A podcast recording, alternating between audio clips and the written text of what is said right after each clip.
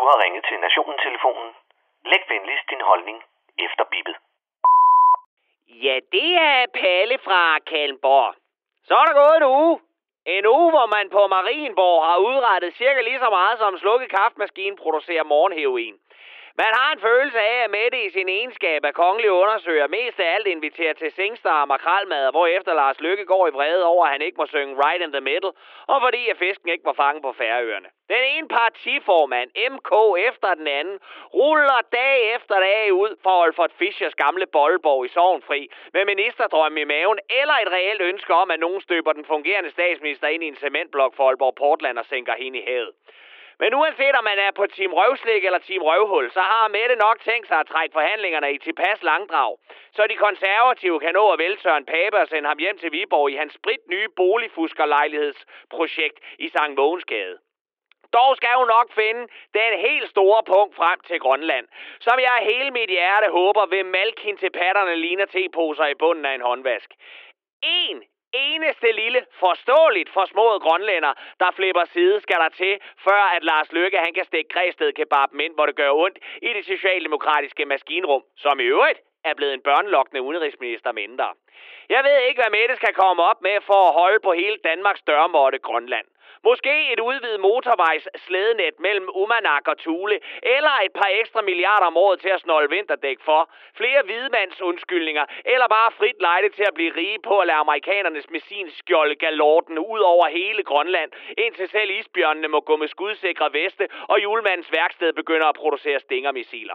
Grønland, hvis I lytter med, tag fat og vrid indtil I skammer jer, og så vrider I bare lidt mere. For første gang, så har I noget, som de gamle kolonister vil have mere end en fed unge vil have smeltet ost på hvidt brød.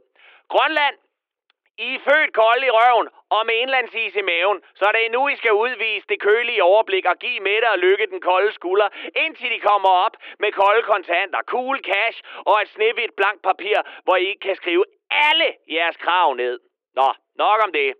Har I set det nye afsnit af Paradise Hotel, hvor to kællinger, den ene hvid som sne og den anden sort som ibenholdt, bare røget torterne på hinanden? Det er der, hvor hende der Mette sort som ibenholdt, tisen, har bollet en af de gamle fyre, men så kommer der en ny fyr ind, som hun så vælger til parceremonien, så den gamle fyr må flytte over på soloværelset. Den nye fyr, han viser sig så at være skingerne psykopat, som har det vildt nederen og pænt stramt over, at Mette Sort som Ibenholdt har bollet med nogen før ham, så han bliver truende sammen med Mette over for den gamle fyr. Men så kommer der en intrigant kælling, Pernille Hvid som sne, som altid owner temafesterne og parceremonierne, som er hende, der bestemmer det hele, fordi hun trods alt er den mest lækre af de to kællinger, og i ramme alvor mener, at man ikke må true andre, og slet ikke dem på singleværelserne. Så nu er det den nye psykopatfyr. Nu er han er blevet forment adgang til festerne, men Mette tager ham med alligevel til togafesten for at pisse hvid som sne af, og den gamle fyr. Og her hælder den nye psykopatfyr så øl i hovedet på den gamle fyr, og bliver smidt ud fra festen til den næste parceremoni. Der bliver Mette så smidt helt ud af Paradise Hotel, og skifter hele lortet ud med Robinson-ekspeditionen, hvor hun frivilligt vælger at flytte ud på de udstødte ø, som den usle paradiso hun er.